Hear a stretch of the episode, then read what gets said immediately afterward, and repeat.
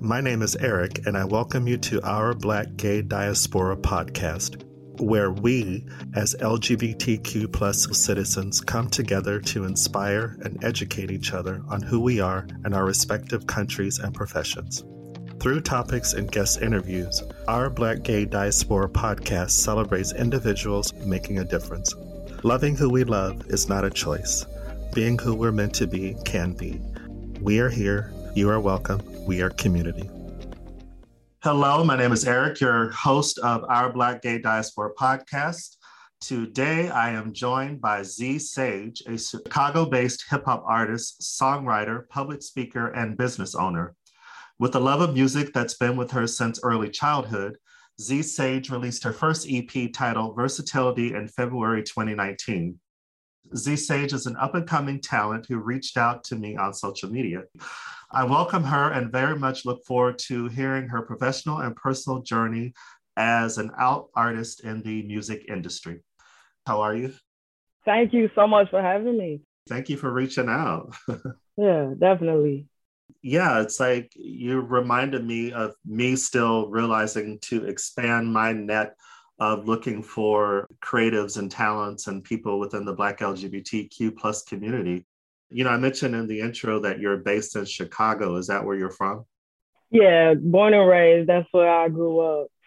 Yeah, you're the third person I've interviewed from Chicago. Really? Chicago's popular. It's Chicago. I like Chicago now. I have a sis, one of my sisters, actually, both my sisters have been there, but one of them worked with a woman from there that she's really good friends with. We're from Phoenix, and they say they really like Chicago, especially because there's more of a, a noticeable and influential Black presence in Chicago and Illinois. Yeah, yeah, definitely.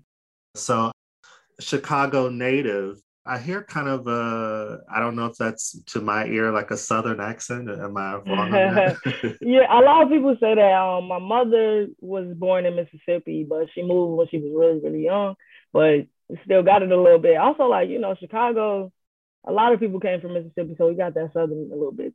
Yeah, that great migration that happened in the early 20th century.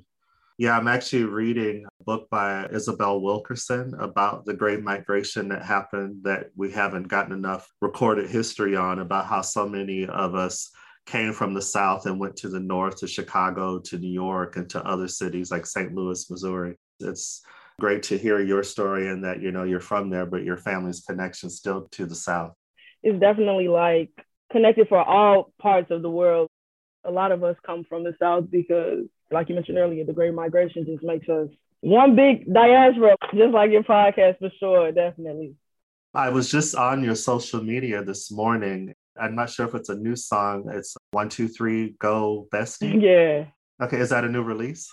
That song came out February 9th, so it came out on my birthday this year. It's part of my album called Riot it's newer. It's definitely a newer song. I've just been getting back out performing. I was doing a lot of Instagram things and social media stuff, but I'm finally getting back outside, you know. Yeah. Well, congratulations on the release of it. Thank you. You mentioned birthday. Are you early February or late? Yeah, February 9th, my birthday. I'm an Aquarius. A fellow Aquarian. I'm late January. I think most Aquarians I know that are in the industry are usually born in February but you know, like a lot of people that do the talking are January Aquarius. Oh, are we? That's some new information for me. You know, when you reached out to me, I'll just share this with the audience. I had asked you your age, and that's not something I normally do, but the gift of having a lot of melanin, many of us look a lot younger than we are. So when you reached out to me, I was like, ooh, how old is she? yeah, yeah, yeah, definitely. I get that all, all the time, all the time. Everyone asks me how old I am. Even when I'm performing places, they're like, oh, how old are you? Even the audience members sometimes are like, how old are you? Guess I'm not the only one. No, you're not. It's not the first time. To touch on or to get into your artistry as a performer, as a hip hop artist, I know a lot of rappers write their own music. For you, is that connected to you studying music? Definitely. I, I write all my own music. It's definitely connected to me listening to music my whole life. Mm-hmm. Just being around people that created music. I had gospel from my church aunties, and my mom, you know, took me to church all the time. And my uncle, he used to rap. I was always around music, and then listening to it, I became a lover of music and just a creator. Do these other genres influence your music or your artistry? Yeah, definitely. I think sometimes the problem is if we only listen to hip hop music, we kind of get stuck. We're not able to transcend in the way that we really need to because we're only listening to one genre and trying to replicate that. I feel like we start to run out of topics and things to talk about when you start to listen to other genres. Maybe like when you listen to other things, you kind of get ideas and like, okay, these are the topics they're talking about. Let me talk about this in my rap because that way I don't run out of things to talk about. It makes me think of the Netflix special. Oh, Rhythm and Flow. Yeah, yeah. And another Chicago native was a judge too. Chance. Yeah. So when you talk about like how you listen to other types of music and how that helps you with your artistry, for me watching that series, those people that were rising up the ranks, I won't give anything away. I could see how they were also influenced and looked outside of the genre of hip hop to influence their music. I definitely watched Rhythm and Flow every week when it was coming on, along with the rap game, which is, you know, a more Atlanta based thing. And I spent some time in Atlanta as well. Oh, I see. I've watched both shows and um, they really just helped me to expand my artistry in a way because I see some of the tasks and hurdles that they may have to go through. And sometimes they have to memorize and they, they can't quite get it down. Or they have a show the next day and they're working on their performance and it's just not working out. So I have time to just sit back and work on the things that I need to work on just based off some of the stuff that I see people failed at. Watching these type of shows help you to like take a step back and think in ways that you might not have thought about before. When did you discover your love of music? I've always loved music, but I discovered my love for creation again when I was like 14, 15. I had a friend that was rapping and they were dropping songs at the time. And I just, okay, they can do it, I can do it. With the help of my mother, my very first verse, my mother helped me out with because someone um, at school was rapping and it was like one of my friends. And I was like, I want to do that. Mm-hmm. I came home talking about it. My mom was like, do it. Okay.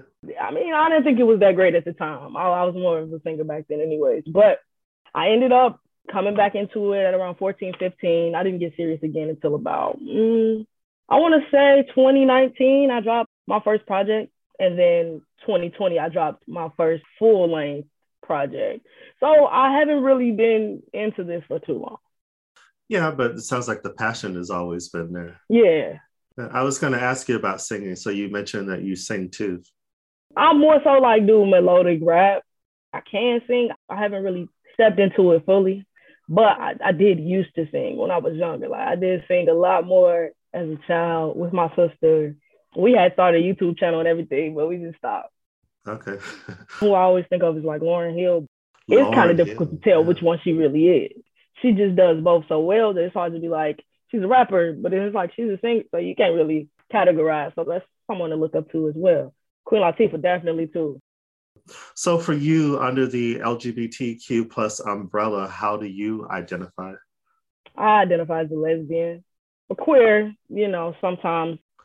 So I'm assuming that you're out in the music industry. Yeah. How is that for you at this point, being an out lesbian in the music industry?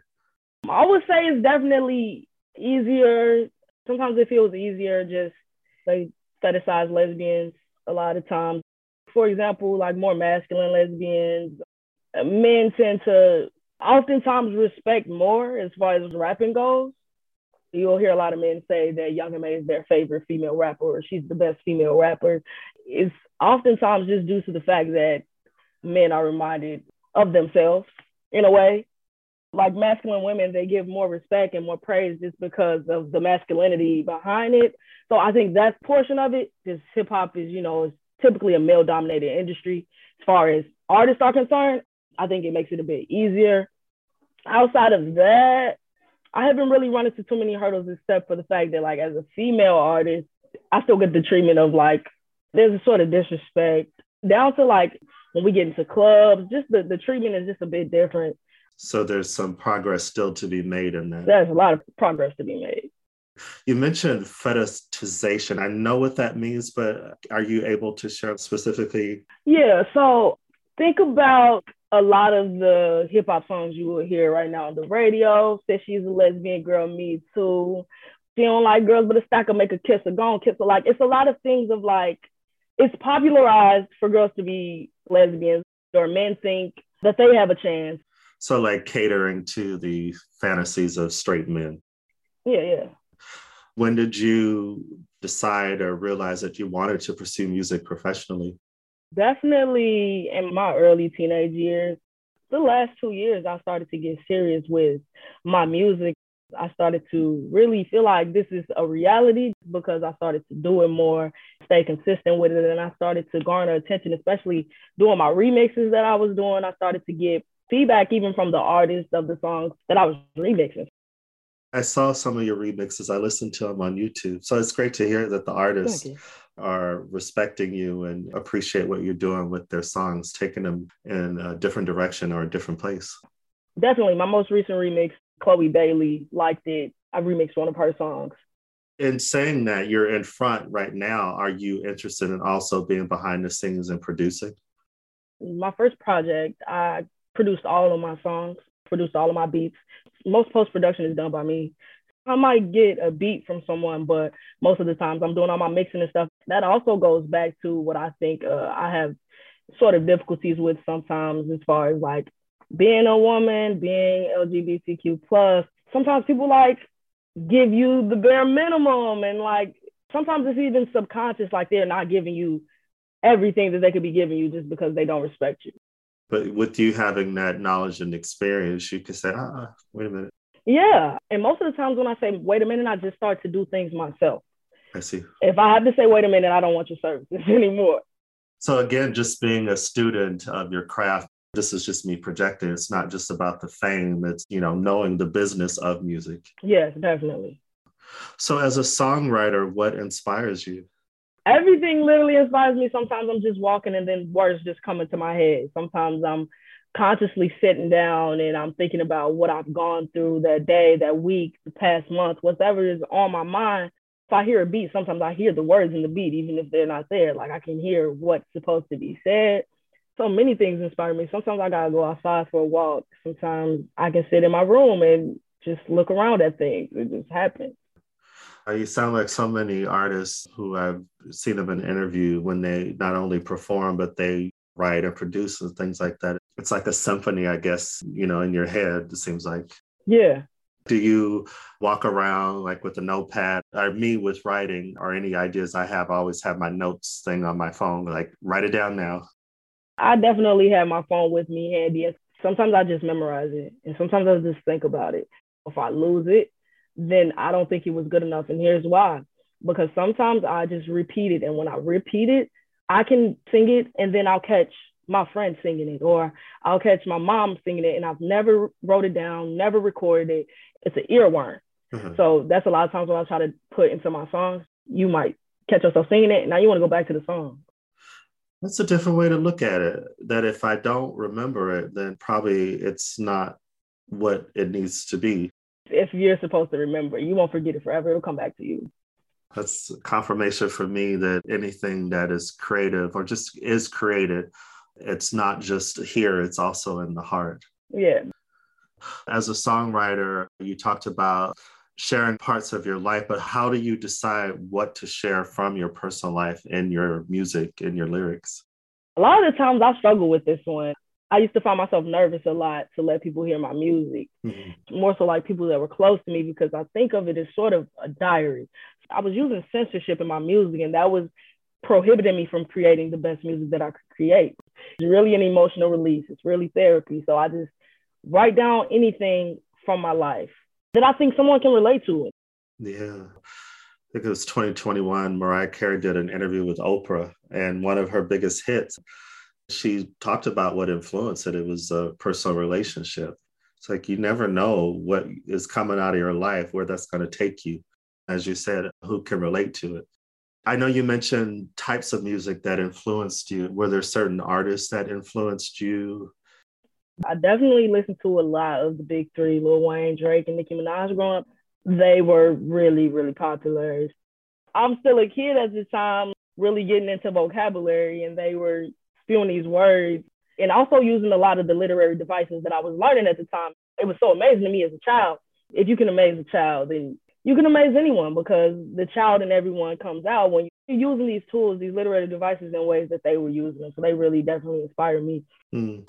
And hearing you talk, I see lyrics. I can tell you're a writer. I can tell that you're aware of things beneath the surface. yeah.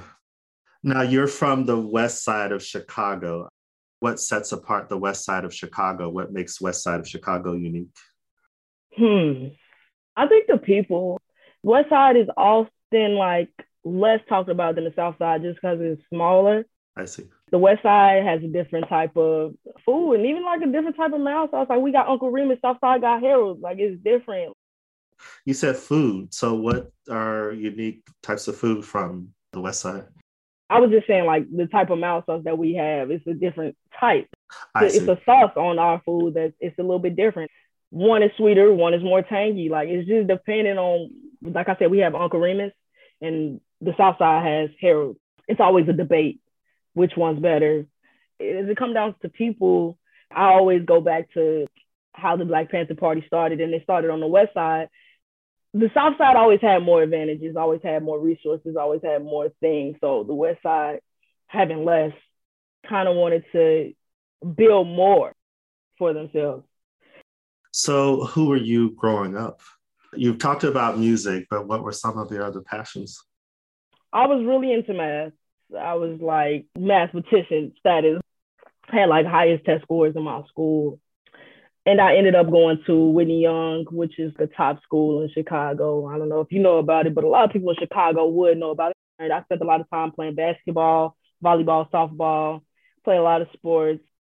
And this is gonna sound wild right now. I've never really liked reading class or like literature class just because it was always trying to tell me how to think I'm always trying to tell me what someone else meant, how I'm supposed to interpret something. And I just felt like that's baloney.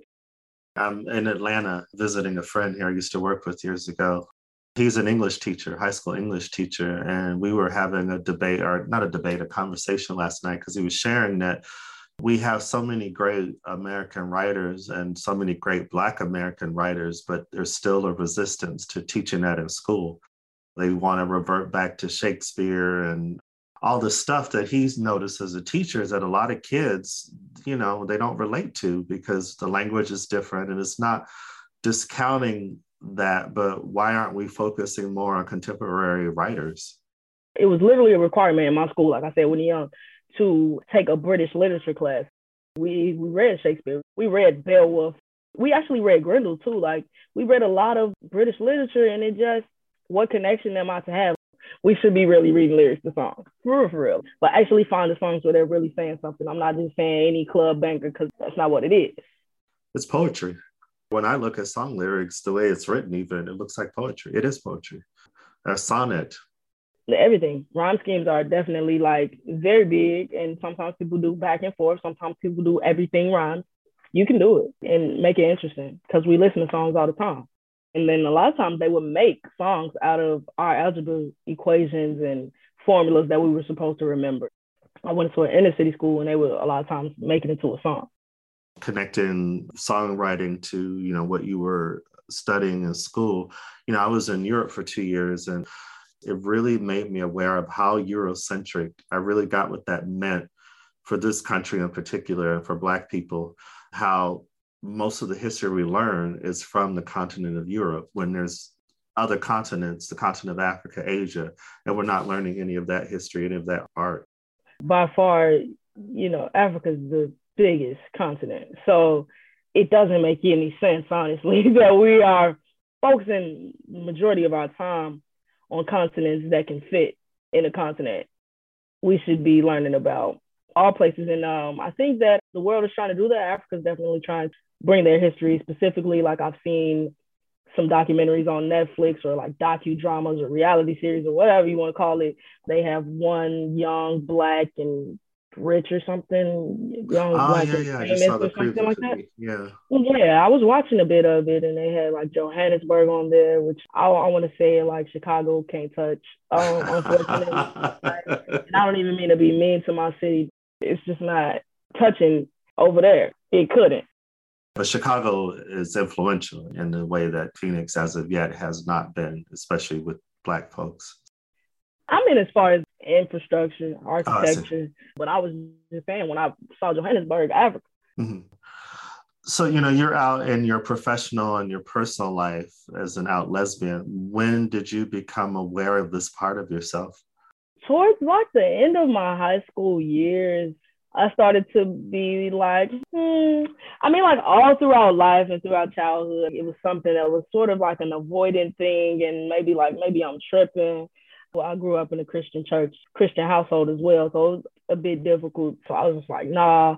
I was like 18 and like more so away from like where I grew up, and that's when you can really create who you are, mm. create your own reality. So if my reality is Christianity and it's very deeply ingrained for a lot of preachers to condemn and shun, mm-hmm. then that's what you see and that's your reality. So you're gonna be either really discontent or discontent. Honestly, I don't know.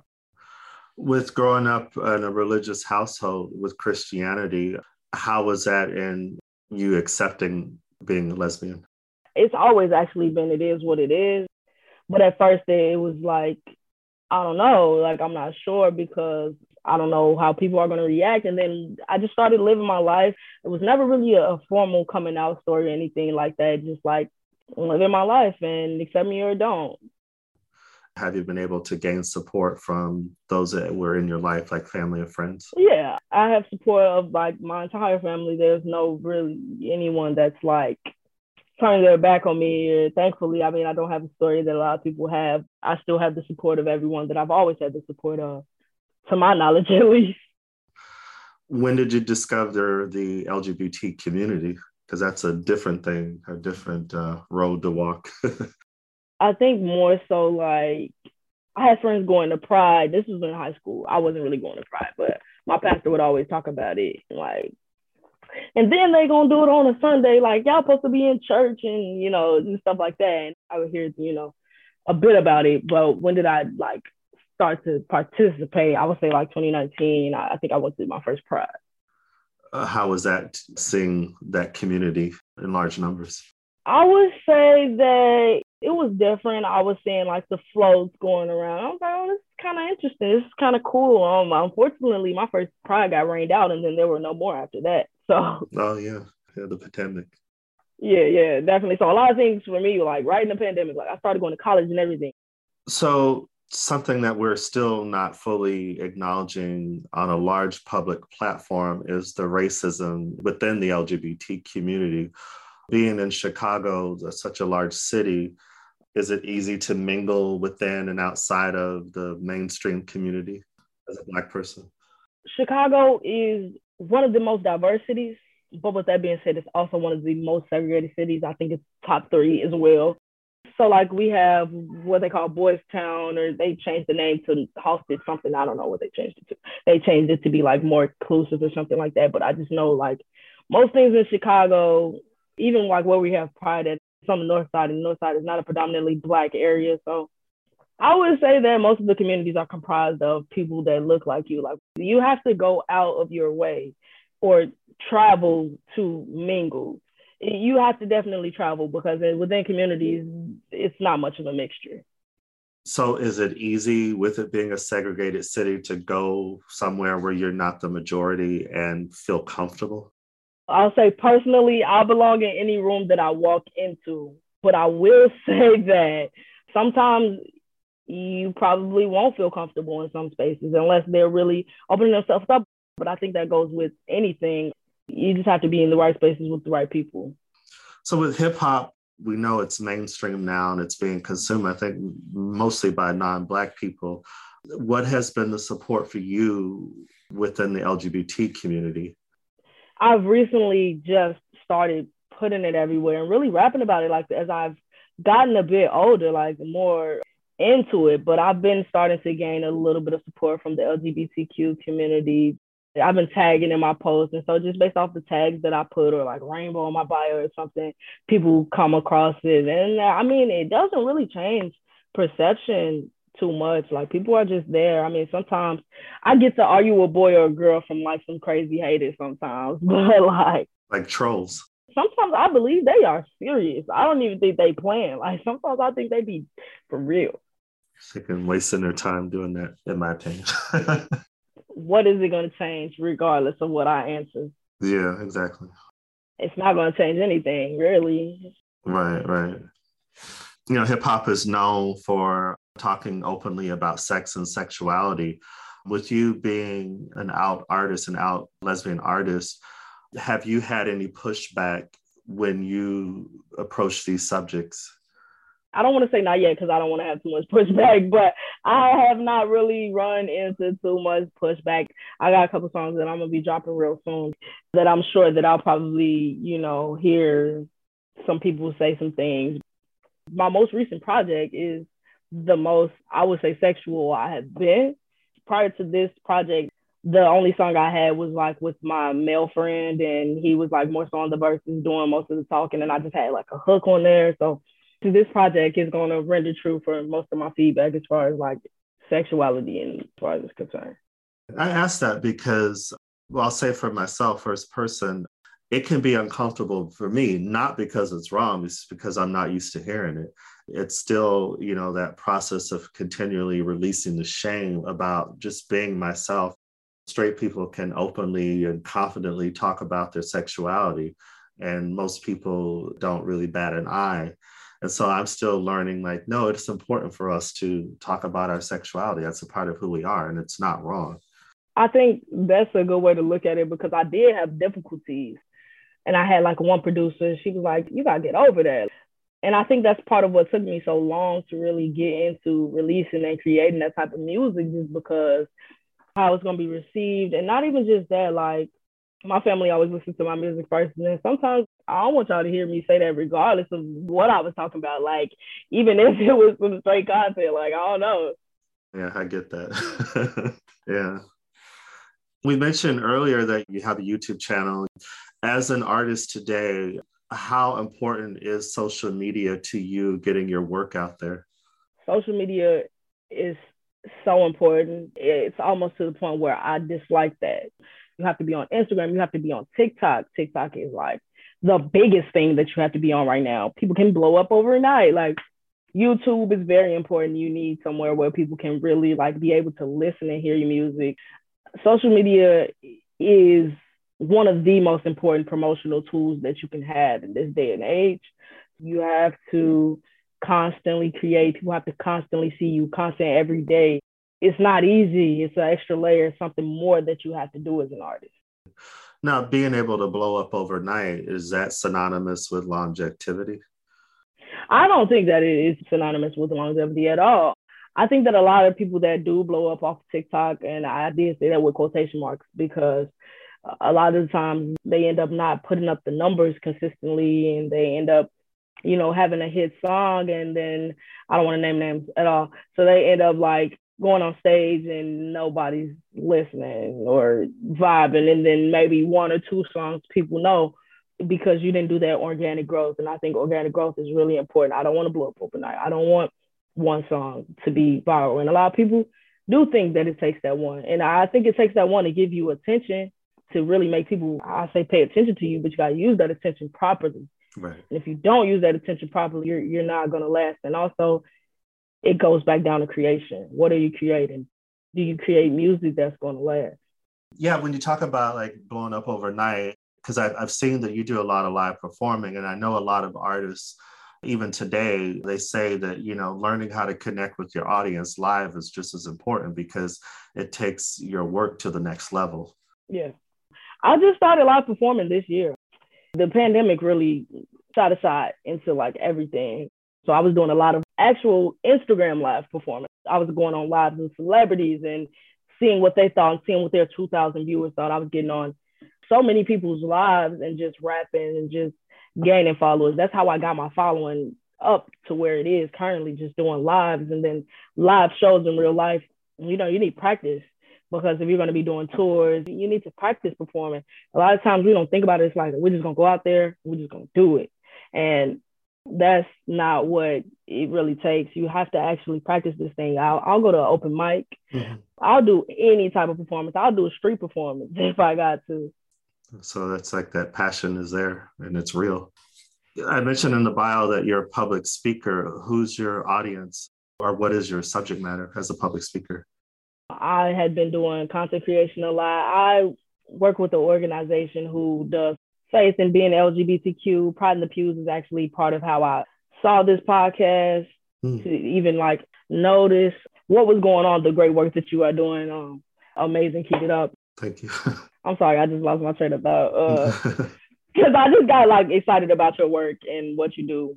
Oh wow. Yes, I do like courses where I teach people how to do what I do, basically as far as like mixing is concerned. How do they fix their vocals and many things as far as that's concerned. Also like just motivational public speaking and I just speak at events a lot of the times. I'll do like be the MC or host the event, things of that nature. That's again reinforcing what you said earlier. You know, you're learning the business of it, you're learning the technicalities, all the things that you as an artist can go into a situation and say, yeah, let's tweak this this way, or even with, like you said, motivation. Uh, I know for me, even with interviewing, nerves is a part of it. yeah. and that's okay. Nerves always pop out. Nerves are always going to be like something that you just have to get past. Practice really helps with that. Like, practice helps with everything. When you're not making music or entertaining audiences, how do you relax? How do you unwind? I didn't used to be an avid TV watcher. I started to watch a lot of like older series. Right now, I'm watching the game. When I watch it, sometimes I'm gonna pull out something that they did, and it's gonna make me write something about it. I'm gonna go write a song when I get done, or when I'm writing, I'm making a song, or I'm freestyling. I'm gonna come up with something of a relationship problem they were having. I listen to music, sometimes do puzzles, and I read the dictionary. I uh, read books. Most of my time is though spent making music though, for real. It's the drive. yeah. Yeah. I really like your energy. I have to say that. Thank you so much. Thank you. Yeah, so I really do. Yeah, I thank you so much for joining me, you know, on this platform. And I was talking to my aunt yesterday in Arizona, and I'm learning so much from doing this myself. And thank you for the kudos. But, you know, when I'm talking to people, first of all, my heart just swells with all this joy, all this Black LGBTQ plus individuals that I'm coming in contact with who are just being themselves. And, you know, you're celebrating who you are and and standing in your truth, not just in your personal life and your professional life. So I thank you again for reaching out when I see work that I appreciate, I, I want to get involved. I want to connect with people because connections are more important than work ethic. Mm, yeah, I agree. Yeah, I'm learning that. yeah, yeah, definitely. Yeah. Any final thoughts or comments? I'm so glad that you had me today. Thank you so much for your time. I really look forward to seeing what more that you do and and being in further connection. I'm definitely going to stay in contact and I'm going to share your content wherever I can. And speaking of, can you share with us where we can find you online? Definitely. I have a website that is zsage.org, zsaj.org. And then you can find me on social media. Really find me on any streaming platform at Z space S-A-J. And then if you want to go on Instagram, ZSAJ underscore. And Thank you for spending time with us. If you enjoyed this episode, please rate, comment, and subscribe. Share with your friends too. You can also follow us on Instagram at Our Black Gay Diaspora and on Twitter at BLK Gay Diaspora. Until next time.